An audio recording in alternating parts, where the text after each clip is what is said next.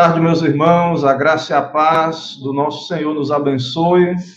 Estamos aqui ao vivo, que é a live da nossa igreja presbiteriana Betel de Alagoinhas, comemorando aí nosso 21º aniversário de organização. Queríamos estar juntos presencialmente. Fizemos planos já desde o ano passado junto ao conselho é, de quem seria o preletor, no final de semana, fizemos vários planos aí também quanto a nossa confraternização, né, que haveria, haveria um trabalho hoje presencial, o pastor Carlos viria para cá, né, com, com, alguns irmãos lá de Santo Amaro, inclusive também haveria um intercâmbio das irmãs da SAF, então o pastor Carlos viria estar conosco aqui, depois da, do intercâmbio da SAF, que estava marcado, nós teríamos também o aniversário da SAF, estamos comemorando também, junto com o da igreja. Então, haveria um culto em ação de graças presencial, é, comemorando os 21 anos de organização eclesiástica e que, pelo que eu sei também, estou sabendo também, é, são 21 anos também de SAF, foi organizada a Sociedade Auxiliadora junto com a igreja, pelo que me parece embora é, eu preciso, né, que os irmãos depois aí confirmem, mas é o que me vem à memória agora aqui do que eu conversei com alguns irmãos.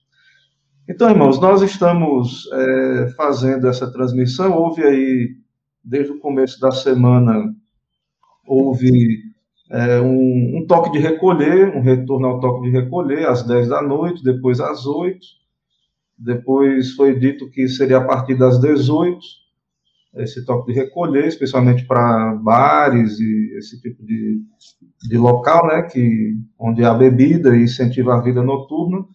E aí, finalmente, é, o governador lançou um decreto muito duro aí, é, na verdade, estabelecendo um lockdown, né? Mas mesmo antes do, do lockdown, que estamos aí, mesmo antes do lockdown, é, o decreto que o governador lançou, esse decreto, ele suspendeu qualquer tipo de evento, né? Tem uma lista lá, e independente do número de pessoas, independente das medidas, e entre esses eventos está atividades religiosas, né? Outros eventos científicos, academia, outras coisas também foram suspensas. É, e também a, a igreja foi tratada como um evento não essencial, como esses outros eventos aí, e o trabalho da igreja foi suspenso. Lá no ano passado, quando houve esse, esse decreto, é, permitia-se com uma quantidade de pessoas, até 50 pessoas, com as medidas, mas esse novo decreto aí, ele, ele veio é, bem rígido, né, e, e considerou-se, então, qualquer tipo de, de evento, independente do número de pessoas, aglomeração, é, e, assim, um evento que seria perigoso na questão da contaminação. Irmãos, é, nós estamos aqui com o nosso irmão reverendo Carlos Franz Maia, ele é presidente do nosso presbitério do Recôncavo da Bahia e é o convidado para ser o preletor aqui do aniversário da nossa igreja. É, e então, é, quero apresentar o nosso irmão, já é conhecido aqui da nossa região, mas para quem está acompanhando de longe aí, reverendo Carlos, pastor presbiteriano, pastor aqui do nosso presbitério, e eu acho que ele vai poder falar um pouco melhor sobre seu histórico aí, então vou passar a palavra para ele dar a saudação, sua saudação inicial e também se apresentar aí com mais detalhes. E aí, Rev, pode falar aí. Obrigado, pastor Camon. Quero inicialmente agradecer né, o privilégio, a honra de poder estar com vocês, estar com os irmãos da Igreja de Alagoinhas nessa data festiva, né? Nesse momento de, de gratidão ao Senhor por mais um ano de, de existência como igreja, né? Plantada na cidade de Alagoinhas. Saúdo os irmãos, os demais de outras denominações ou de outras igrejas, outras regiões que estão junto aí com, os irmãos da igreja de Alagoinhas é, um forte abraço.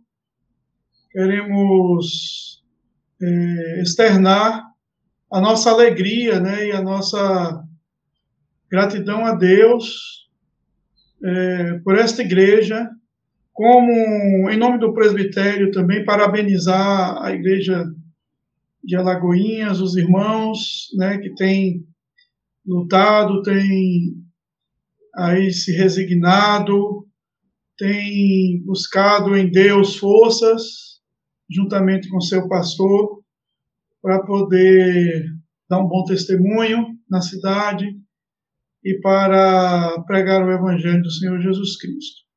Deus abençoe ricamente. Bem, eu, eu como o pastor Camon já disse, né, sou pastor aqui do presbitério de, de Santa de, do Recôncavo, sou pastor na igreja presbiteriana de Santa Amaro, estou no meu décimo ano de ministério aqui nesta igreja, presidente do presbitério por algumas legislaturas, né? Servindo ao Senhor humildemente, sempre recebendo apoio desse egrégio concílio, né? Que nos ajuda. Na verdade, todos nós administramos, né? Um presbitério bastante tranquilo, democrático, o amor dos irmãos excede, né? A, a hierarquia, aos cargos, e, e, nós temos nos juntados mesmo, mesmo né, é, para servir um ao outro. E isso tem sido assim a tônica do nosso presbitério. É, sou casado, né, tenho esposa e filhos, minha esposa é presidente da, da Federação de Staffs, né, Maria Gerliene, mais conhecida por Gerry, e meus filhos, João Carlos, né, já completou 18 anos esse ano, já está tirando carteira de motorista, né? e tem uma filha também, a Nelisa, de 13 anos. É, basicamente é isso, meus amados. Sou pastor confessional, presbiteriano, né? É, e estamos aí juntos para servir ao nosso Deus. Inclusive, né, Rev, o senhor é, foi também pastor aqui da igreja, né, no, no ano de 2019. Isso. Então, o senhor, além de pastor aí 10 anos, ainda tem um ano aqui ainda, é, também fazendo parte aqui da nossa história, né? Concomitantemente. Isso. E também é, o pastor Carlos nos acolheu aqui no presbitério, né? É, também para a nossa vinda aqui para a igreja, foi alguém que nos deu uma força muito grande aqui, né? Irmãos, é, irmã Jusilene aí participando, bem-vinda, minha irmã. É, irmã Soraya, eu peço que os irmãos também nos ajudem compartilhando essa live, é, lá também no grupo do WhatsApp da igreja, estou tendo um pouquinho de dificuldade de fazer isso. Também peço um pouco de paciência dos irmãos, que a gente está aprendendo a usar aqui esse, esse aplicativo aqui, é, Stream, StreamYard. É um aplicativo já usado aí, bem conhecido, mas a gente ainda está engatinhando aqui, aprendendo. Embora não pareça ser tão complexo, mas a gente ainda está aprendendo aqui a usar. É, ok, irmãos, vamos continuar compartilhando aí o nosso link, esperando aí nossos irmãos acessarem né, a nossa, nossa transmissão. Ela ficará gravada também, é, para posterior, os irmãos posteriormente acompanharem, né, verificarem aí. Irmãos, vamos, vamos orar. Vamos começar orando então. É, vou fazer uma oração é, para iniciarmos efetivamente aqui a nosso, nosso momento devocional. Oremos então ao Senhor. Senhor, nosso Deus, Pai bendito, eterno, queremos te exaltar, louvar o teu nome pelo dom da vida, porque o Senhor planejou na eternidade, ó Deus, nos criar a tua imagem, o teu povo, formar, ó Deus, essa criação, mas especialmente, ó Pai, o teu povo, os teus eleitos. O Senhor também planejou reunir a tua igreja na terra, nos uniu a ela no tempo. E o Senhor tem cumprido os teus planos, ó Pai, na história, o Senhor é soberano e tem nos dado a Cristo, tem nos dado o teu evangelho, e esse evangelho tem vencido, tem prevalecido no mundo, na história, tem chegado até nós aqui no Brasil, na nossa nação, no estado da Bahia, Também, ó Deus, aqui nesta região do Recôncavo, aqui na cidade de Alagoinhas, o Senhor tem enviado a tua palavra, o teu espírito aqui, e queremos te louvar, ó Deus, pela igreja local, por 21 anos, mas sabemos que mais há mais tempo que esse trabalho foi iniciado, também o trabalho das irmãs, ó Deus, o trabalho da sociedade auxiliadora, das irmãs que têm se dedicado, ó Pai, ao teu reino, a sua família, as suas famílias também têm servido no lar, têm se dedicado, ó Pai, na, na sua vocação de mãe, de esposa, de mulheres de Deus. Queremos te louvar, ó Deus, porque o Senhor tem sido bom, tem nos dado chegar até aqui, segundo a tua bondade, e tem nos abençoado, ó Deus, como igreja, nosso concílio também. E pedimos ao Senhor que continue derramando graça. Também abençoe esse momento simples. Sabemos que não substitui o culto público, mas pedimos ao Senhor que, por bondade, receba ah, esse momento devocional dedicado a Ti.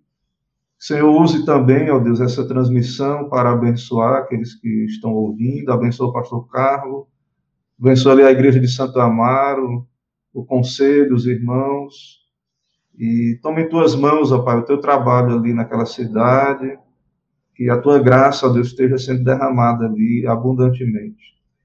Assim, ó Pai, abençoa esse instante, fala conosco pela tua palavra, é, o que pedimos ao Senhor e te agradecemos em nome de Jesus Cristo. Amém. Amém, sim. Irmãos, vamos começar então. Vou passar a palavra ao pastor Carlos, ele tem uma palavra é, direcionada à nossa igreja, né? A palavra do Senhor. Nós já temos orado, é, já vínhamos orando, né, pela vida do pastor Carlos e certamente ele também meditando aí, se preparando para nos trazer essa palavra. Então, é, sem mais delongas, é, eu vou passar a palavra a ele, e depois desse momento da palavra, a gente pode ainda conversar e é, trocar alguma ideia.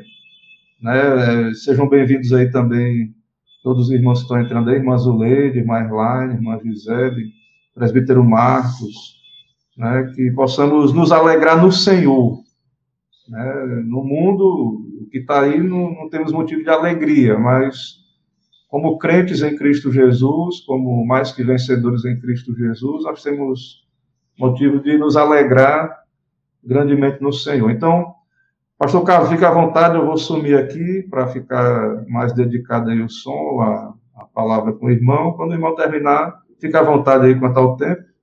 Todo mundo está em casa, confortável, né? Então, fique à vontade aí. E aí, no, depois a gente conversa, os irmãos aí quiserem também interagir, mandar mensagens, né, é, conversar aí, a gente interage aqui também depois. Então, Deus abençoe, pastor. É, a palavra está com o irmão aí. Ok, pastor Camon, obrigado. Igreja amada de Alagoinhas, eu espero que a palavra do Senhor venha animá-los grandemente né, nesse momento. É um grande prazer, como eu já disse, estar com vocês por volta do mais um ano, né, comemoração de mais um ano de existência, de aniversário. Um grande abraço. Foi um ano maravilhoso aquele que nós passamos aí, apesar né, de toda a precariedade da, da assistência, né? apenas uma vez por mês, mas foi muito gratificante ver a boa mão do Senhor é, restaurando né, a, a, a igreja, restaurando vidas, abençoando, trazendo novos membros para a igreja.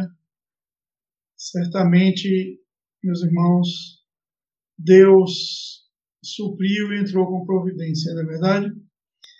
E agora é um privilégio para mim, uma alegria muito grande, primeiramente por compartilhar a palavra de Deus, depois por estar com, com irmãos tão valorosos, tão carinhosos, que realmente, meus queridos, nos dá prazer na comunhão cristã. Muito bem, sem mais delongas, convido os amados a abrirem as suas Bíblias no livro de Apocalipse, capítulo número 16. Nós leremos a partir do verso número 12 até o verso número 21.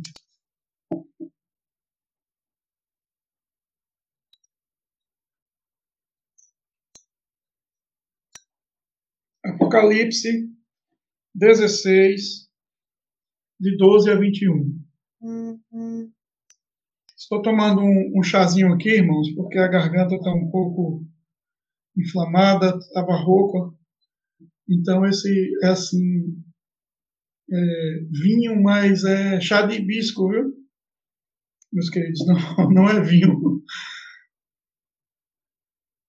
É, muito bem.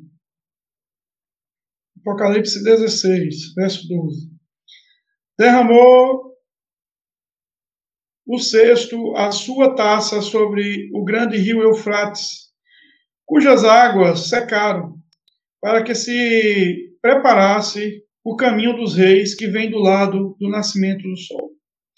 Então vi sair da boca do dragão, da boca da besta e da boca do falso profeta, três espíritos imundos, semelhantes a rãs, porque eles são espíritos de demônios, operadores de sinais, e se dirigem aos reis do mundo inteiro, com o fim de ajuntá-los para a peleja do grande dia do Deus Todo-Poderoso. Eis que venho como vem o ladrão. Bem-aventurado aquele que vigia e guarda as suas vestes, para que não ande nu e não se veja a sua vergonha. Então os ajuntaram no lugar que em hebraico se chama Armagedon. Então derramou o sétimo anjo a sua taça pelo ar, e saiu grande voz do santuário do lado do trono, dizendo: Feito está. E, sobre, e sobrevieram relâmpagos, vozes e trovões, e ocorreu grande terremoto, como nunca houve igual desde que há gente sobre a terra. Tal foi o terremoto, forte e grande. E a grande cidade se dividiu em três partes. E caíram as cidades das nações. E lembrou-se Deus da grande Babilônia para dar-lhe o cálice do vinho do furor da sua ira. Todas as ilhas fugiram e, os montes não foram, e os montes não foram achados. Também desabou o céu sobre os homens, é, grande saraivada, com pedras que pesavam cerca de um talento. E por causa do flagelo da chuva de pedras, os homens blasfemaram de Deus, porquanto o seu flagelo era sobremodo grande. Amém. Vamos orar. Santo Deus, eterno Pai, Bendito seja o teu nome, Senhor. Obrigado pela tua palavra. Obrigado, Senhor, pela possibilidade que o Senhor nos dá de estudarmos e aprendermos, Senhor Deus, da tua palavra.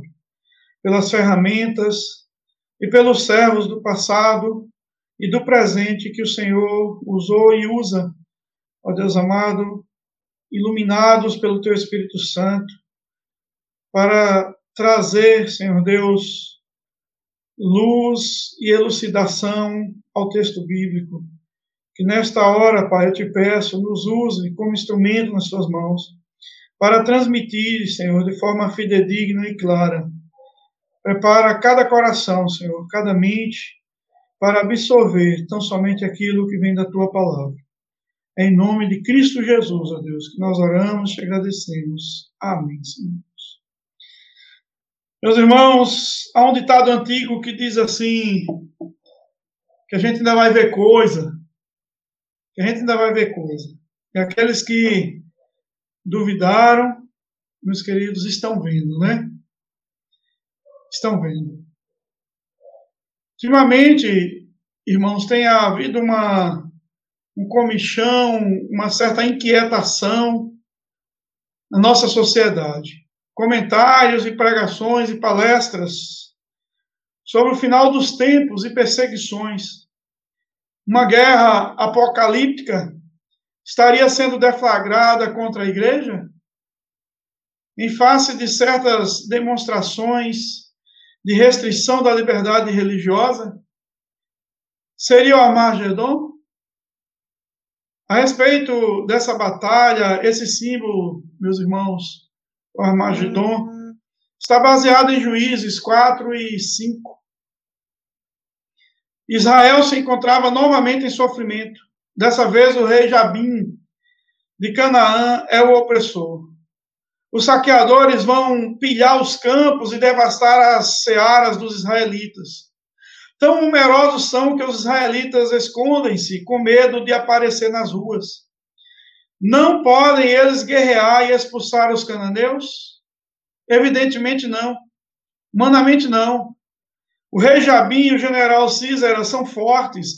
Eles têm nove mil carros de ferro. Israel não tem sequer um escudo ou uma espada. Será que o povo perecerá? diante das hostes pagãs, meus irmãos. Nas regiões montanhosas de Efraim vive Débora, que um dia diz a Baraque, o juiz: Dispõe-te, porque este é o dia em que o Senhor entregou a Císera nas tuas mãos. Porventura, o Senhor não saiu de diante de ti? A batalha é travada em Megido e os inimigos de Israel são dispersados. Foi o próprio Deus quem os derrotou. Como diz a palavra, desde os céus pelejaram as estrelas contra Císera, Císera. Desde a sua órbita o fizeram. Diz a palavra, meus irmãos, em Juízes 5, verso 20. E o sexto anjo, meus queridos, derramou a sua taça. Observe bem. Anteriormente, no capítulo 15 de Apocalipse, de Apocalipse, os anjos saem do céu para executarem sua comissão de derramar as taças do furor de Deus sobre o mundo pagão uh, que tanto mal vem causando à igreja. Tanta perseguição, tantas lutas são descritas, tanta miséria, meus queridos, como a morte das duas testemunhas mártires, né, que simboliza a igreja do Senhor é, na face da terra. O mundo é tomado de uma grande, inesperada comoção, meus irmãos, ao passo que as hostes celestiais veem com grande aclamação o grande desígnio. O que essa taça produziu? A sexta taça. Secou o rio que alimentava a cidade com riquezas, provisões e todo tipo de bens. A idolatria, meus irmãos, do mundo pagão, tinha sido um grande empecilho no primeiro século, tanto para a conversão dos judeus eleitos, que já há muito tempo foram curados da inclinação aos ídolos, quanto dos gentios, que estão endurecidos na sua idolatria ao verem aquilo que tanto a simboliza entre os chamados cristãos. Portanto, é muito provável que a queda, meus irmãos, da igreja, né, da igreja a posteriori, é, é, daquele momento é, primitivo, né, a igreja é, pós o advento, meus irmãos, do cristianismo sob o Império Romano, se miscigenando e se mesclando com é, deuses e festas pagãs, meus queridos, vá abrir um caminho, meus queridos, para então a plenitude dos eleitos. Quando essa obra de Deus aparecer e estiver prestes a ser realizada, é provável que cause uma reação por parte do poder, então, meus irmãos das trevas. O grande dragão tentará com determinação recuperar a sua posição arruinada no mundo, arregimentando suas forças, recobrando ânimo para fazer um grande ataque repentino, antes que tudo esteja conclusivamente perdido. Isso é ocasionado pelo derramamento da sexta taça. Observe aqui os agentes que ele usa para engajar os poderes da terra na sua causa e disputa. Três espíritos imundos semelhantes a rãs. Um sai da boca do dragão, outro sai da boca da besta, e o terceiro sai da boca do falso profeta. O inferno, o poder secular do anticristo e o poder eclesiástico se combinam, irmãos, para enviar seus muitos agentes, providos de maldade infernal, com política mundana e com falsidade e enganos religiosos. E esses perfazem as forças do diabo para a decisiva batalha. Os meios que esses agentes usam para engajar os poderes da terra nesta guerra, eles fazem milagres forjados, o antigo estratagema daquele cuja vinda é segundo a eficácia de Satanás, com todo poder e sinais e prodígios de mentira e com todo engano da injustiça, como diz Paulo escrevendo a Timóteo na segunda carta, capítulo 2, verso 9 e 10. O campo de batalha, irmãos, um lugar chamado Armagedon, isto é, o Monte Megido, perto do qual Baraque derrotou Císara e todos os reis aliados com ele. A advertência que Deus, Deus dá acerca dessa grande e decisiva provação, para que o seu povo se prepare para ela. Seria repentina e inesperada, e por isso os cristãos deveriam estar vestidos, armados e preparados para essa batalha para que não fossem surpreendidos e envergonhados. Quando a causa de Deus está para ser provada, irmãos, e suas batalhas estão para ser travadas, todo o seu povo deve estar preparado para se posicionar pelos interesses dele e ser fiel e valente no seu serviço. Meus queridos, neste momento em que esta amada igreja zelosa pela verdade da palavra do Senhor, que vem combatendo o bom combate, testemunhando da fé cristocêntrica, da esperança, da graça, da misericórdia e do céu, irmãos. Certamente que ela e suas co-irmãs Igreja de Alagoinhas. Tem sofrido com ataques, com dificuldades, com restrições. Nós estamos vivendo um momento de apreensão que urge, irmãos, uma postura como resposta. Não uma resposta belicosa, não uma resposta de inflamados discursos de indignação, mas uma resposta, meus irmãos, de postura e testemunho cristãos ante as dificuldades da peregrinação da igreja no mundo. Que vai ser o seu testemunho fiel, vai ser a sua mensagem, vai fazer dela o sal e a luz do mundo. E diante, meus irmãos, desse cenário, né, desse arcabouço histórico, remoto e imediato do texto, irmãos, eu quero convidá-los a meditarmos no seguinte tema: esperança para a igreja em tempos de caos. Esperança para a igreja em tempos de caos. Primeiramente, quando a igreja é provada ao extremo, vem o socorro do Senhor. Quando a igreja é provada ao extremo, vem invariavelmente o socorro do Senhor. Talvez, meus irmãos, nesses momentos muitos têm decaído da fé. Temos testemunhado irmãos se escondendo dentro de casa, meus amados, indo além do necessário para se precaver e para contribuir com a saúde pública. Um medo atroz atormenta as suas almas, meus queridos. A desesperança bateu a porta.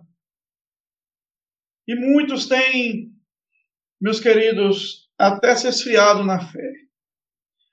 Armagedon é o símbolo de toda batalha na qual, quando a necessidade é grande e os crentes são oprimidos, o Senhor de repente revela seu poder a favor de seu povo sofredor e derrota o inimigo. O inimigo. Quando os 185 mil homens de Senaqueribe foram mortos pelo anjo do Senhor, isso foi uma sombra do Amargedon final. Quando Deus permite a um punhado de macabeus obter vitória gloriosa sobre um inimigo em que muito o sobrepujava em número, isso é um tipo, meus irmãos, do Amargedon. O verdadeiro, o grande, o Amargedon final coincide com o pouco tempo que resta a Satanás, conforme Apocalipse 11, de 7 a 11. Quando o mundo sob o domínio de Satanás, do governo anticristão e da religião anticristã, o dragão, a besta e o falso profeta se juntam contra a igreja para a batalha final. E a necessidade é imensa. Quando os filhos de Deus, oprimidos por todos os lados, clamam por socorro, então, meus irmãos, num repente, dramaticamente, Cristo aparecerá para livrar seu povo. Essa tribulação final e essa aparição de Cristo entre nuvens de glória para livrar o seu povo isso é o Amargedon. Por isso é que o Amargedon é a sexta taça. A sétima é o dia do juízo. A sexta taça, meus irmãos, assim como as precedentes, é evidente vez mais vez ao longo da história. Eventos pequenos, regionais, setoriais, vêm acontecendo, meus irmãos, como se fosse uma imitação daquilo que ocorrerá conclusivamente. Mas a igreja sempre terá a Margedon durante a sua peregrinação na terra.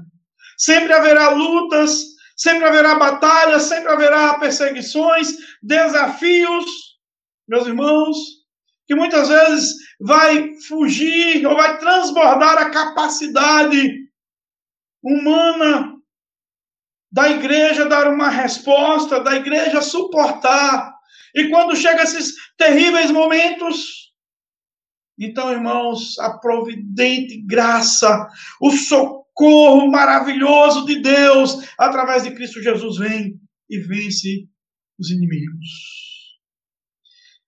A sexta taça, assim como as precedentes, vez por vez, ocorre na história. No entanto, assim como as outras taças, essa taça alcança sua final e mais completa realização logo após em relação ao último dia. Meus irmãos, talvez esse comichão, essa essa esse interesse esse medo, essa fobia que hoje paira nos arraiais evangélicos, e vou dizer evangélicos generalizando mesmo, meus queridos, é, pode ser o início da sexta taça. Mas pode ser, meus irmãos, um, um aviso, pode ser uma uma trombeta a ser tocada, pode ser uma mensagem para que a igreja, né, uma vez mais, renove a sua esperança no Senhor. para que a igreja renove a sua convicção de que o socorro sempre vem do Senhor, do alto, descendo do Pai das luzes, em quem não há sombra nem variação alguma. Se, meus amados, há uma palavra, um termo que caracteriza a igreja de Cristo, é a esperança. E nós não podemos perder essa esperança, nem, meus irmãos, ante as batalhas. A batalha que nós estamos enfrentando nos nossos dias, meus irmãos, não pode ser capaz de nos algemar e de obstruir a nossa caminhada para o céu, de obstruir a nossa missão na terra, como igreja, como arautos, como mensageiros de Cristo Jesus, como embaixadores, meus irmãos, do reino lá de cima.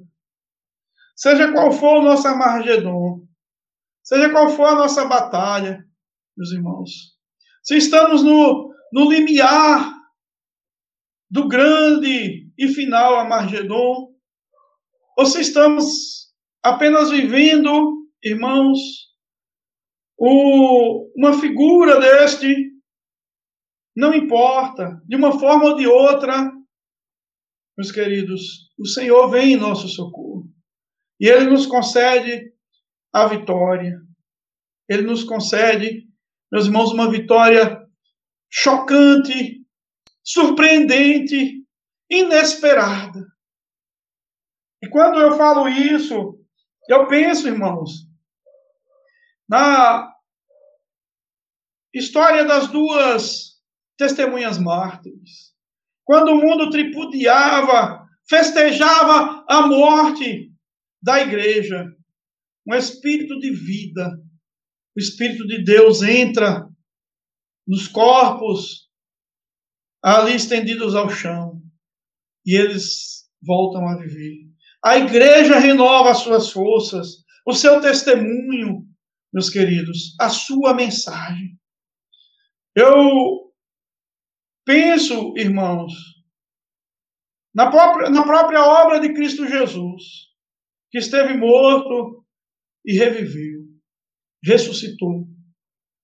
Que vitória, irmãos, para a igreja, diante das impossibilidades da vida, diante, meus irmãos, dos impossíveis dos homens diante, meus irmãos, dos obstáculos colocados pelo dragão, pela besta e pelo falso profeta.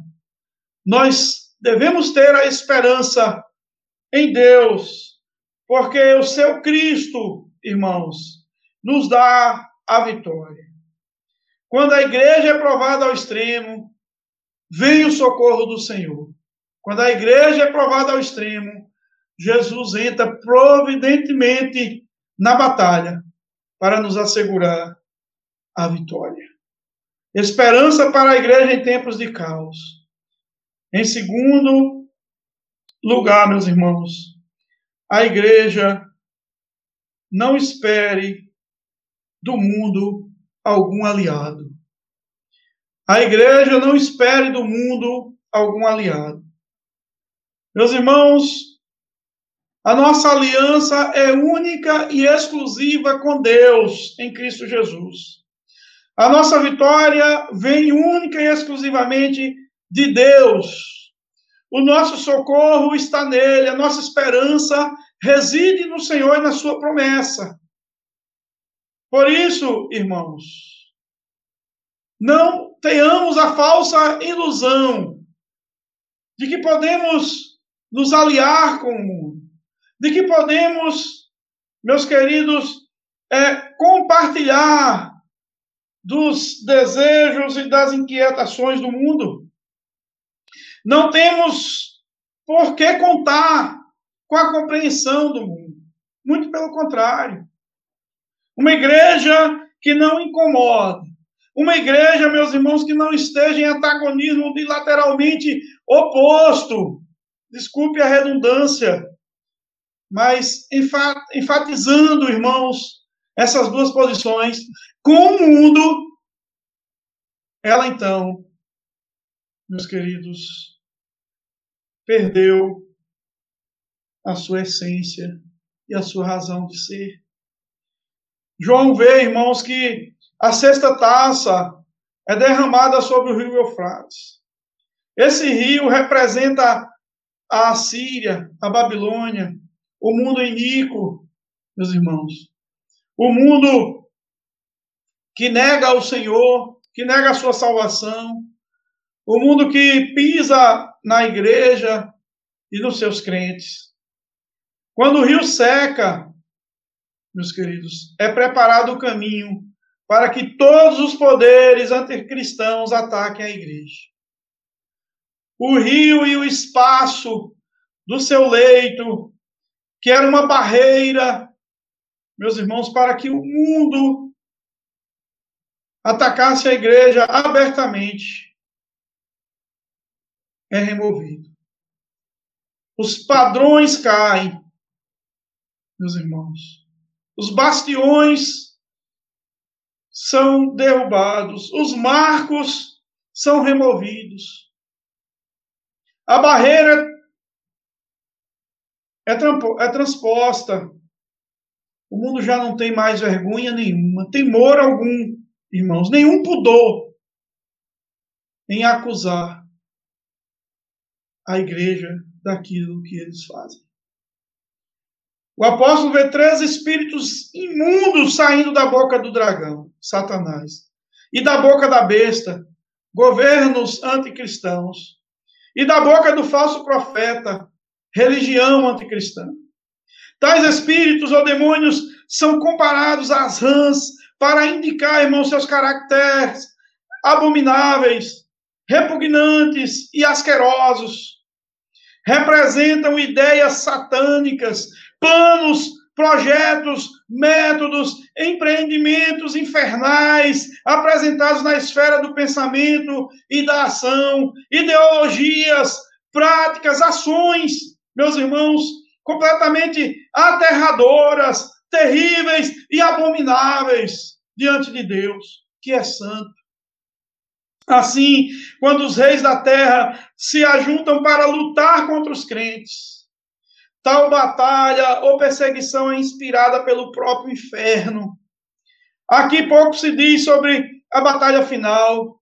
O mesmo conflito, irmãos, também aparece é, do, do aparece em Apocalipse 11, versos 7 seguintes, é, 19, 11 seguintes, capítulo 27 seguintes.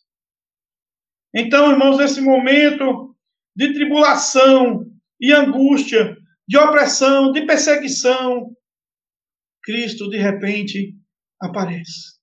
Quando a igreja não suporta mais, meus irmãos, tantas aberrações, quando a igreja não suporta mais tanto pecado, tanta injustiça, quando, meus irmãos, a, o mundo está com sangue nas suas mãos, pingando, escorrendo como fonte.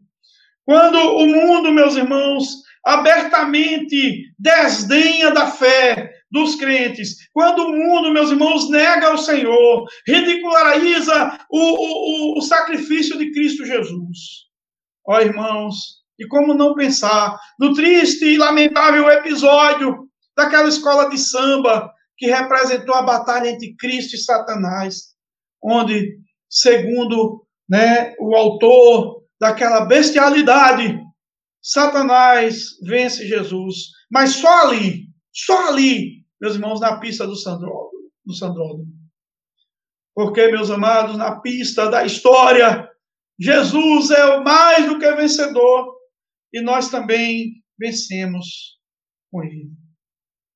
Subitamente, como um ladrão, de noite, inesperadamente, como descrito em Mateus 24, a partir do verso 29. Portanto, o crente deve estar vigilante, que ele mantenha as suas vestes de justiça imaculadas, para que não se veja o seu pecado. Nós estamos, meus irmãos, no mundo sozinhos, somente com a melhor companhia que é Cristo Jesus. Não esperemos compreensão. Não busquemos, meus irmãos, algum apoio. Não tenhamos esperança na justiça dos homens. Igrejas, haverá, haverão tentativas de fechar igrejas, de calar ministros, de constranger fiéis.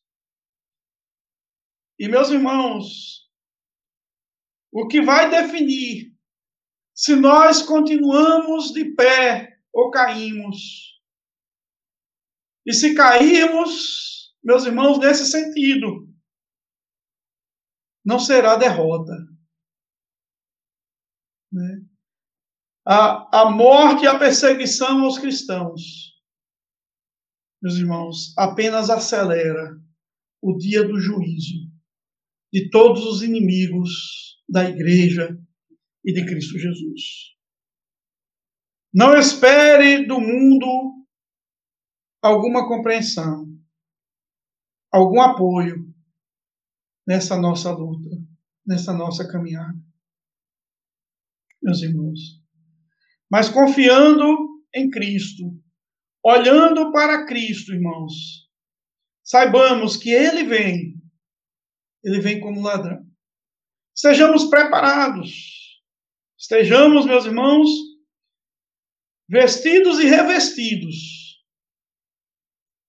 das vestes de justiça que Ele mesmo nos outorga.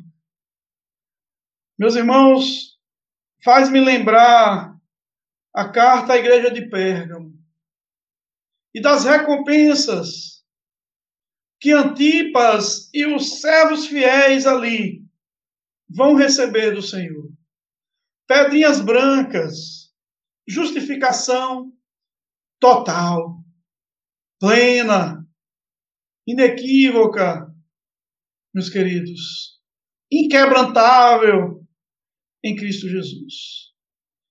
Meus amados, com os nossos olhos fitos na cruz, com a nossa esperança renovada todos os dias, assim como a graça do Senhor Assim como o sol que nasce todos os dias, meus irmãos, nós devemos descansar o nosso coração naquele que vem subitamente, inesperadamente, e pegará de surpresa este mundo desobediente, rebelde e infiel.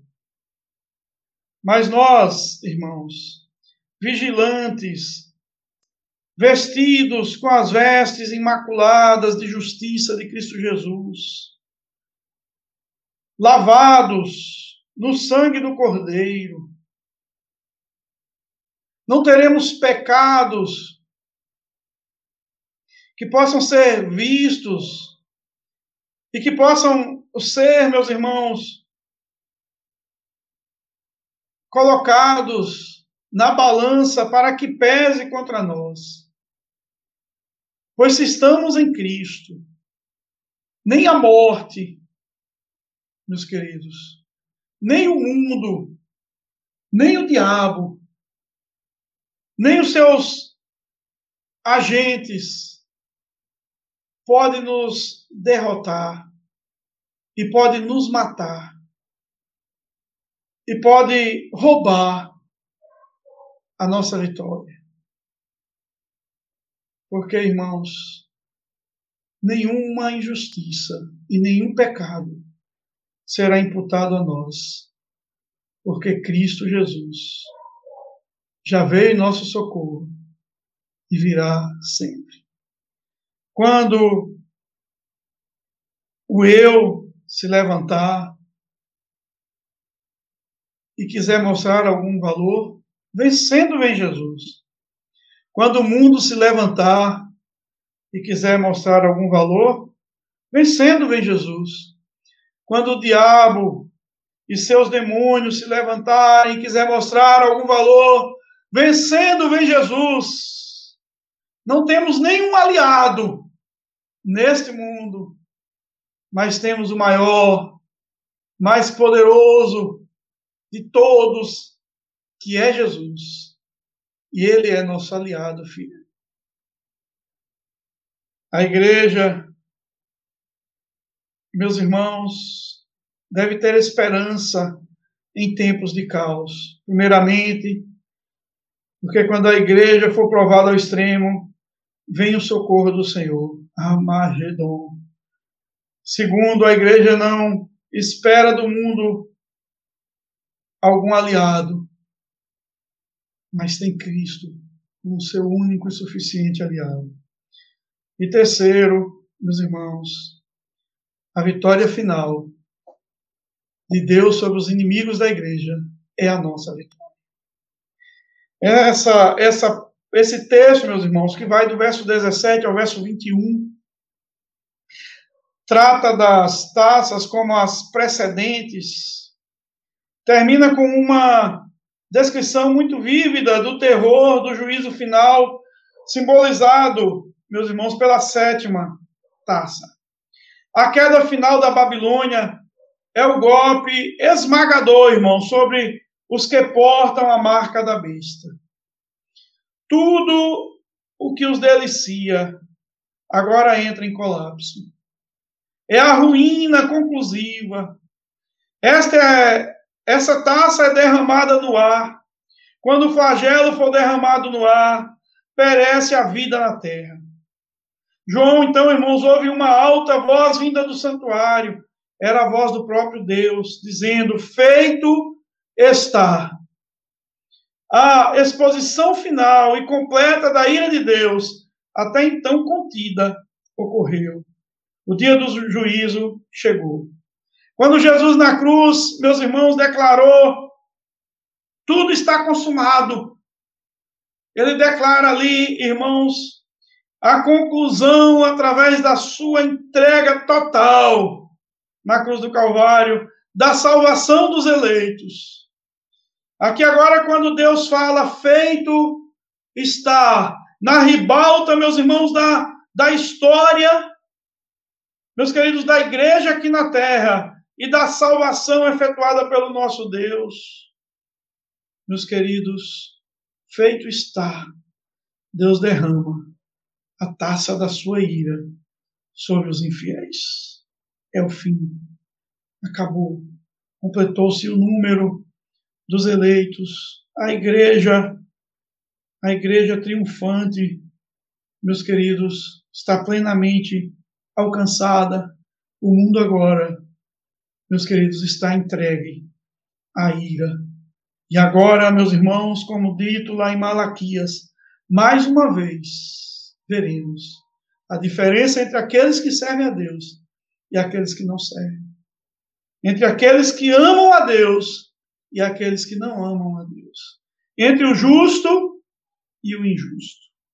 Enquanto o mundo, meus irmãos, na dor, abraçadas na impiedade, no pecado, na injúria, na perseguição, meus queridos, na blasfêmia, na ridicularização da justiça e da palavra de um Deus justo. Meus irmãos, eles tiveram tudo o que podiam aproveitar, porque agora, meus queridos, chegou o fim acabou. Né? A ira de Deus está posta. Até então contida, meus irmãos, agora ocorreu. O dia do juízo chegou. Nessa figura, o apóstolo vê clarões de relâmpagos e estrondos de trovões e testemunha um terremoto, o maior de todos os tempos. A grande cidade, Babilônia, irmãos, representando o mundo pagão, o mundo dos gentios, é quebrada em três partes. Despedaça-se. Então, o império do anticristo, visto como o centro da sedução, a totalidade do reino deste mundo, desintegra-se e é destruído. Suas cidades e nações estão em ruínas. Torna-se evidente nesse dia do juízo que, afinal, Deus não se esqueceu dos pecados da Babilônia. Sua cólera contida por tanto tempo agora explode. Agora, meus irmãos, o salmista vai ver com clareza, meus queridos, o que acontece ao ímpio no dia que Deus o julga. O mundo recebe a taça de vinho do furor de sua ira, meus queridos. Todas as ilhas fogem e os montes não são encontrados. João, no Espírito, vê agora grande saraiva, cada pedra pesando mais de 50 quilos, caindo sobre os homens endurecidos e impenitentes. O significado disso é que no juízo final, a totalidade do império do mal é destruída. É sua ruína final. Sobretudo, essas pedras caem dos céus. Elas simbolizam o juízo de Deus, a final e completa efusão de sua ira. Mas mesmo na pior situação, irmãos, os homens ainda blasfemam contra Deus por causa da grandeza do flagelo e da dureza do coração. Mesmo ante as pandemias, o sofrimento, irmãos, mesmo vendo a mensagem real, o testemunho da igreja, a esperança do povo que milita pelo Evangelho de Cristo Jesus, a segurança, a alegria e o conforto na alma dados por Deus, o mundo ainda vitupera o testemunho do Evangelho de Cristo, por causa do flagelo que sofrem desde já nas suas almas e do seu coração empedernido. Empedernido. O que para o mundo é condenação, irmãos, é impossível para o ímpio não eleito, não salvo por Cristo, pela graça, salvar a si mesmo, se arrepender, reconhecer o seu erro meus queridos, porque essa graça só é dada aos filhos da promessa. E aquilo que é destruição e condenação, irmãos, para o mundo e para a grande Babilônia, é para nós motivo de grande alegria, de grande regozijo, porque nós nos alegraremos no dia da ira do Senhor. Porque, irmãos, esta ira, diferentemente dos que pensam, meus irmãos, que a igreja vai passar por este momento aqui. Ela, na verdade, é poupada mediante os méritos de Cristo Jesus. Embora alguns pensem que nós temos que nos esforçar com os nossos próprios poderes, para alcançar de alguma maneira os méritos, para sermos poupados do grande dia. Na verdade, meus amados, nós somos agraciados, já somos, já recebemos o livramento. E esse dia aqui é o dia da vitória final de Deus, é o dia da vitória final da igreja, é o dia da vitória final do Cordeiro, meus irmãos. Não atemorize o vosso coração, porque a igreja, irmãos, estará do lado certo. O povo de Deus estará do lado de Cristo Jesus. E nós, irmãos, seremos capacitados a nos alegrar com essa chuva de pedras porque em nós não haverá mais um senso de justiça imperfeito e uma visão limitada. Nós seremos capazes, meus irmãos, de enxergar pelos olhos, pela ótica da economia do nosso Deus. Então nos alegraremos com a sua justa ira sobre o mundo caído, sobre o mundo impenitente e desobediente. Meus irmãos, estamos vivendo dias atemorizantes. Precisamos ter discernimento desses tempos, meus irmãos, e das práticas. Seria o grande Amargedon? Ou seria um Amargedon uma figura, meus irmãos, daquele grande dia? Que batalha é essa que a igreja está passando? Que luta? Meus queridos, estamos testemunhando e estamos imbuídos. Seria o grande dia se aproximando, irmãos. Estamos combatendo que inimigos? O dragão, meus queridos, o anticristo, o falso profeta. Temos sim, irmãos, é claro, lutado contra os intentos malignos, que de forma espiritual tenta solapar o vigor da igreja, a alegria da igreja, a confiança da igreja. Meus queridos, com mentiras, com acusações, falsas acusações, Temos sido, meus irmãos, combatidos como igreja, como arautos do reino lá de cima. Sim, somos, somos combatidos por governos impiedosos, globalistas, irmãos, que se juntam não para uma vida melhor, mas para, meus irmãos, destruir a cultura judaico-cristã, para destruir os valores da palavra de Deus, para destruir a nossa fé e prática, irmãos.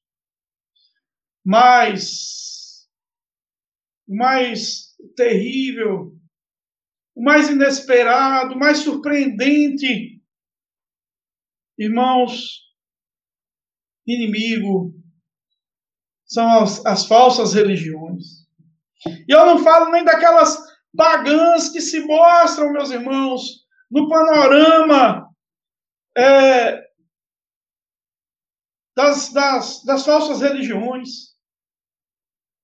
Mas as heresias plantadas dentro dos nossos arraiais. As mentiras, as falsas doutrinas, meus queridos, que são combatidas desde o primeiro século como os saduceus, os judaizantes, meus irmãos, os gnosticistas e, e tantas outras, tantas outras formas de heresias que surgiram, foram combatidas pelos apóstolos, pelos cristãos, meus irmãos do primeiro século. Mas, e esta, irmãos, que, que hoje também ataca a igreja, com mentiras, com falsos discursos, né, com é, é, evangelhos açucarados, com, é, meus irmãos, verdades açucaradas, com acusações, aqueles que, que são confessionais, com aqueles que são bíblicos, com aquele, em relação àqueles que abraçam a fé genuína, bíblica em Cristo Jesus. E que tem, meus irmãos, arregimentados, muitos adeptos dentro da nossa querida IPB, dentro da nossa querida IPB, irmãos. E que nos acusa, muitas vezes, com pejorativos irmãos que visam denegrir o nosso testemunho, a nossa caminhada. Irmãos, este inimigo, ele é o mais terrível e a arma que eu, que eu vejo como a mais perigosa contra a igreja. É aquela que está dentro da própria igreja. Irmãos. Tempos de pandemia, irmãos, tenhamos cuidado. Sejamos sábios, tenhamos discernimento dos tempos e dos modos em que estamos vivendo. Igreja amada de Alagoinhas, serva do Senhor, noiva de Cristo Jesus, preste atenção nesse mais essa data que Deus concedeu esta amada igreja, fiel igreja do Senhor. Seja lá o que for que nós estejamos passando nos nossos dias, diante dessa pandemia, diante de ditames, de aprendizes, de ditadores, diante das profetadas que surgem nesses dias, que nós, como igreja, da palavra, como povo, meus irmãos, exclusivo de Cristo Jesus, temos a certeza que somos vitoriosos, mais do que vencedores em Cristo Jesus. Temos o discernimento que no mundo não teremos aliados, só temos Cristo Jesus. E isso nos basta plenamente. Glória a Deus. E também, meus irmãos, seja qual for a luta, seja como for a luta, seja forte, meus irmãos, intensa a perseguição que venha sobre nós. O nosso socorro vem do Senhor no momento em que nós necessitamos. Armagedon. Armagedon. Socorro de Deus nas lutas que nós não podemos vencer. Que Deus nos abençoe, meus amados. Que o Senhor aplique a Sua palavra aos nossos corações. E nos dê a cada dia um viver na perspectiva, irmãos, da esperança futura. Deus nos abençoe. Eu retorno a palavra ao pastor Camon.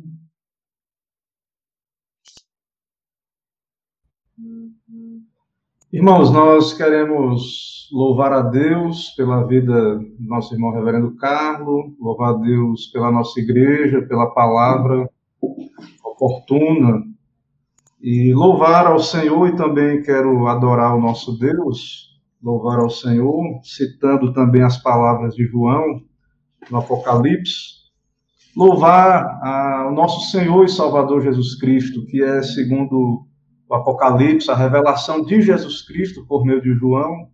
Jesus é a fiel testemunha, o primogênito dos mortos e o soberano dos reis da terra.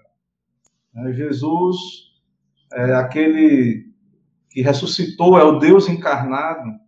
A nossa natureza humana, é, ele se uniu à natureza humana, mas sem pecado. Ele morreu, ele ressuscitou ele é, é, o soberano dos reis da terra.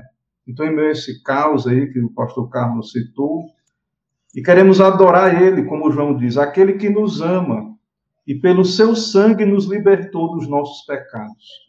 Então, Jesus, como nosso rei, ele governa, o soberano dos reis da terra, como nosso sacerdote, ele nos lavou no seu próprio sangue, nos lavou, nos libertou dos nossos pecados e nos constituiu reino e sacerdotes para o seu Deus e Pai, a ele a glória e o domínio pelos séculos dos séculos. E também João diz, é, continuando aí no capítulo 1, verso 7, ele vem com as nuvens e todo olho verá. Ele vem com as nuvens, todo olho verá, até quantos os, tras, os traspass, o traspassaram, e todas as tribos da terra se lamentarão sobre ele, certamente. Amém. Então é, é tempo de pesarmos essas palavras, né, como ouvimos, é tempo de, de fato, ouvirmos essa revelação na Escritura que nos foi dada.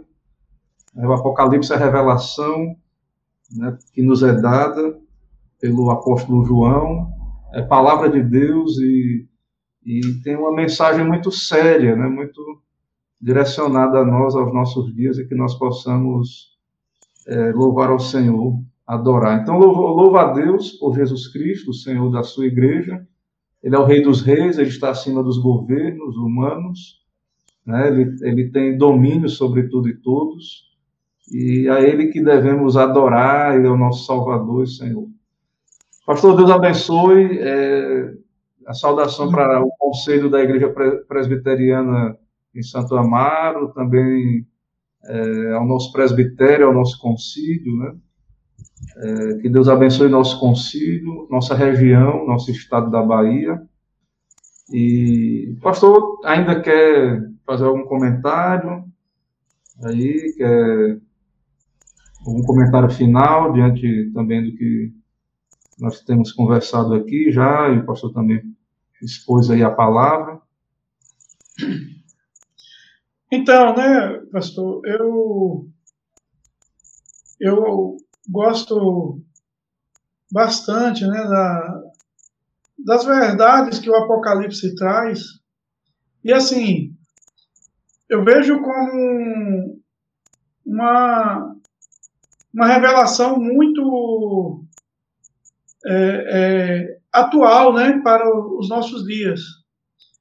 Como eu disse na pregação, naquela perspectiva né, de, mesmo que não seja já o, o clímax, né, o, o ápice da, da, da, daquela, daquele acontecimento, literalmente, mas é, acontece é, na vida cristã em determinados momentos e tempos diferentes, né?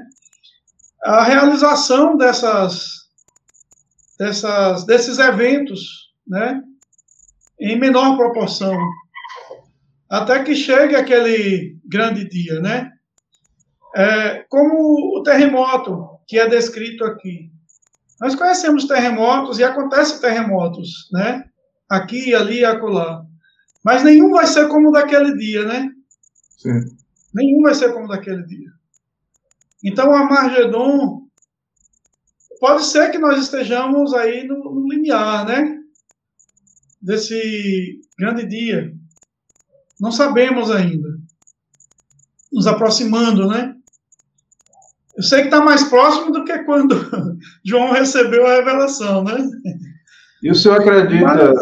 reverendo, que é, esses sinais, né, que o senhor disse que é um padrão, né, nós cremos, nós somos amilenistas, cremos que é um padrão, né, na história.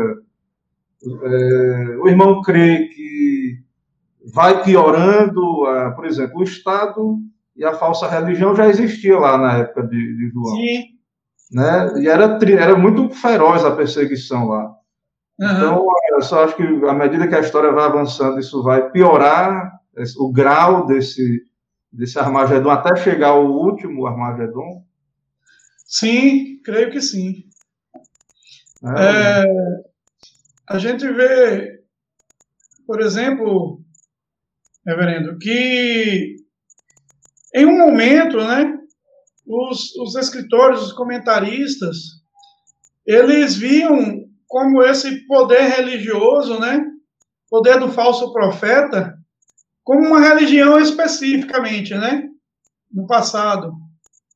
Hoje a gente já, já, nós já passamos por outras, e hoje a gente vê, na verdade, uma junção de falsas religiões, que inclusive está dentro da própria igreja, entre aspas, protestante, né? A proliferação de doutrinas, de heresias, na verdade, de enganos, a miscigenação com é, ensinos religiosos pagãos dentro da igreja protestante, né?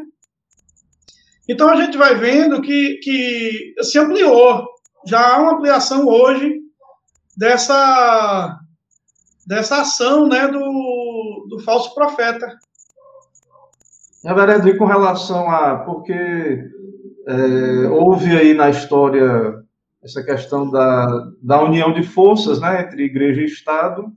Sim. Né, e, e, e, o Estado tem sido um perseguidor histórico da igreja, juntamente também com a falsa, a falsa religião.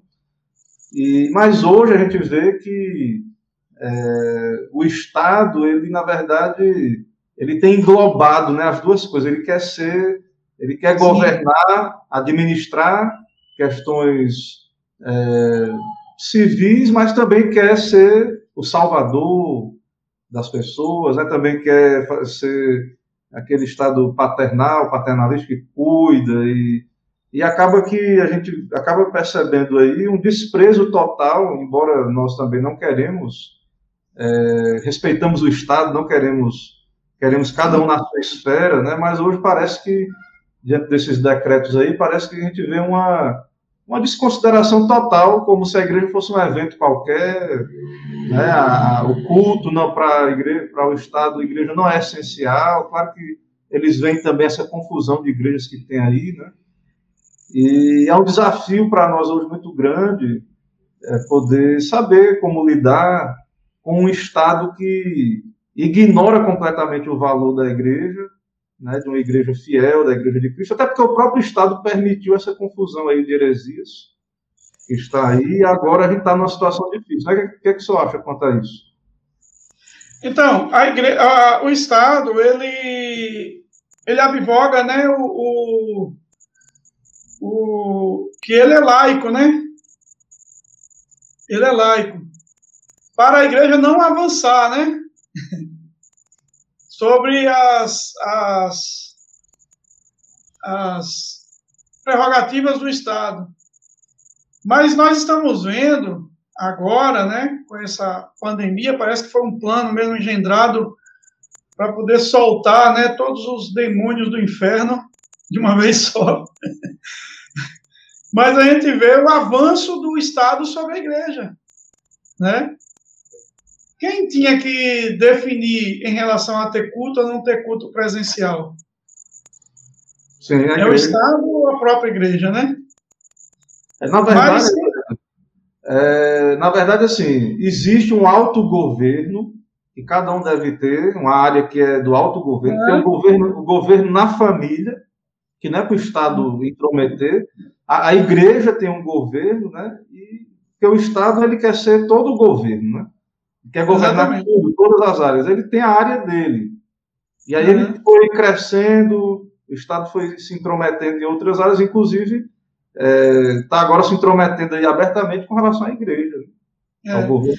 Então há um, um, um, avanço né, do Estado na, nas outras nas esferas né, de governo né, de outras entidades e não se engane, uh, ele vai tentar tomar o lugar, na verdade, da religião. Quando o Estado se torna divinos, né? E isso já existe. Ah, isso já existe. É Governo, é ideologias, né? É isso, meu, meu Rev. É isso. É, vamos, nós precisamos orar, né? É, como Igreja de Cristo. Sabemos que a maneira como essa intervenção do Estado veio é, através né, de uma questão sanitária, uma questão de saúde, que nós devemos, como igreja, nós somos pró-vida, né, nós somos Sim. a favor da preservação da vida. Porém, cada vez mais, para quem está atento, quem está desperto, percebe que há incoerências no discurso. Né, que, que o que há não é apenas uma preocupação é, sanitária, mas de, de fato há uma conversa que não é coerente e que muitas vezes é, não, não contempla né, a igreja e outras esferas da sociedade. Aí. Então, é, convoco os irmãos que estejam aí em oração, né? E a gente sabe que o, o decreto vai até amanhã, e também sabe que isso pode ser prorrogado, infelizmente, porque eles fazem assim, né? Colocam uma semana, depois muitas vezes vão ampliando. E é necessário o conselho, os conselhos estarem atentos, à igreja, os presbitérios, né? A denominação. Infelizmente, nem todos têm uma, um despertamento quanto a isso, quanto a essa, essa realidade aí. Mas nós devemos buscar graça em Deus né, para podermos fazer o melhor. O nosso conselho decidiu, com relação a, a essas programações, estava tudo certo, né? O pastor vir para a gente estar junto, com distanciamento. Nossa igreja é pequena, não, não tem números para ter aglomeração, como no primeiro decreto era na casa de 50 pessoas, é, realmente é o que a gente trabalha aqui, né, na quantidade, e com as recomendações também. E aí amanhã nós tivemos que suspender e veio o lockdown aí e o conselho decidiu pela suspensão de fato dos trabalhos, né? Mas nós precisamos orar, estar atentos e, e bem é, despertos aí com relação ao que vamos fazer para frente e, e, fazer uma leitura dos tempos, né? É, nós precisamos ler a Bíblia, como o pastor explicou aí, pregou, ensinou, mas nós também temos que discernir o tempo, os acontecimentos. Então é muito importante que os pastores, todos nós aí, estejamos pensando aí nessas questões. Então é muito pertinente essa palavra aí, da Bíblia, a palavra do Senhor, né? E que pela graça de Deus o reverendo foi um instrumento aí para nos trazer e que nos fala aí desse desse Armagedon aí, desse, desses acontecimentos que, que vão se agravando aí até a volta do nosso Senhor.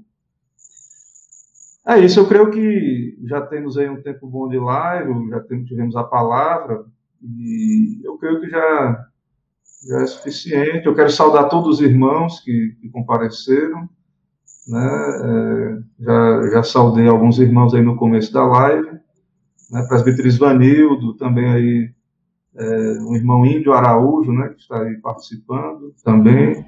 Deus abençoe cada um. Amanhã, então, nós não estaremos presencialmente na igreja. Amanhã, pela manhã, eu estarei trazendo a, a, a palavra. Pela manhã, às nove e meia, estarei fazendo a transmissão, a live.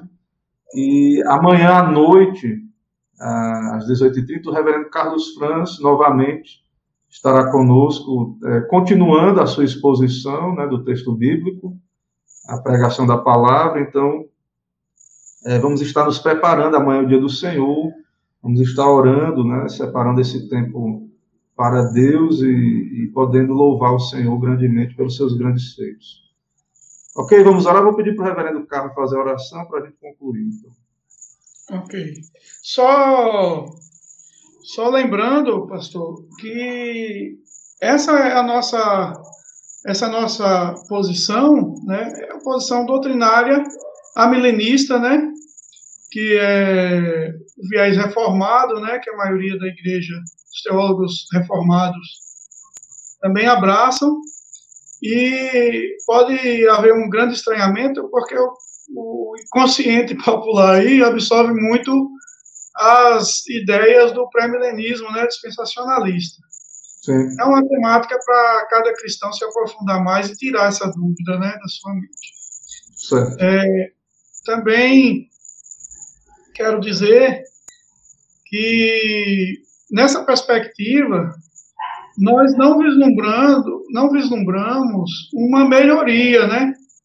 A visão é pessimista, no caso, olhando para o mundo, mas a igreja não pode se esquecer que ao passo que a vida na terra se torna insuportável, os cristãos se aproximam mais da sua verdadeira vida, né, que é a, a vida celestial. Então, enquanto que é derrota para esse mundo injusto, é vitória para a igreja, para o povo de Cristo. E os servos do Senhor, assim como as testemunhas mártires, ainda que sejam mortas pelo nome de Cristo Jesus, né, na verdade, eles estão tendo vitória. Vamos orar? Vamos orar, oremos então. Santo Deus, eterno Pai, bendito seja o teu nome, Senhor. Obrigado, Deus, pela tua palavra, que sempre traz uma resposta é, plausível, satisfatória, Senhor Deus, que enche os nossos corações de esperança, de conforto e de segurança, ó Pai, advindas do mérito de Cristo Jesus, conquistado na cruz, que venceu, venceu o nosso pecado, venceu a morte, Senhor Deus, e supriu plenamente, Senhor Deus, a exigência requerida, ó Deus amado, para que fosse efetivada a nossa justificação. Nós te louvamos, ó Deus, pela tua palavra, pelo socorro bem presente, Senhor Deus, nos momentos de dificuldade, de perseguição, nos momentos, ó Deus amado, em que nós mesmos nos colocamos em angústia, Senhor, é, em desesperança por causa das nossas fraquezas, mas que a tua palavra sempre seja a última, a final e a permanente em nossos corações. Nós te louvamos, te agradecemos por mais este ano que o Senhor concedeu à tua amada igreja de poder militar, Senhor Deus, nas trincheiras do teu reino. Continua abençoando a igreja de Alagoinhas, abençoando o seu pastor, reverendo Camões, família, dando, Senhor Deus, a esta amada igreja um andar retilíneo e firme na tua presença. É a oração que fazemos ao Senhor nesse momento, em nome de Cristo Jesus. Amém. Amém.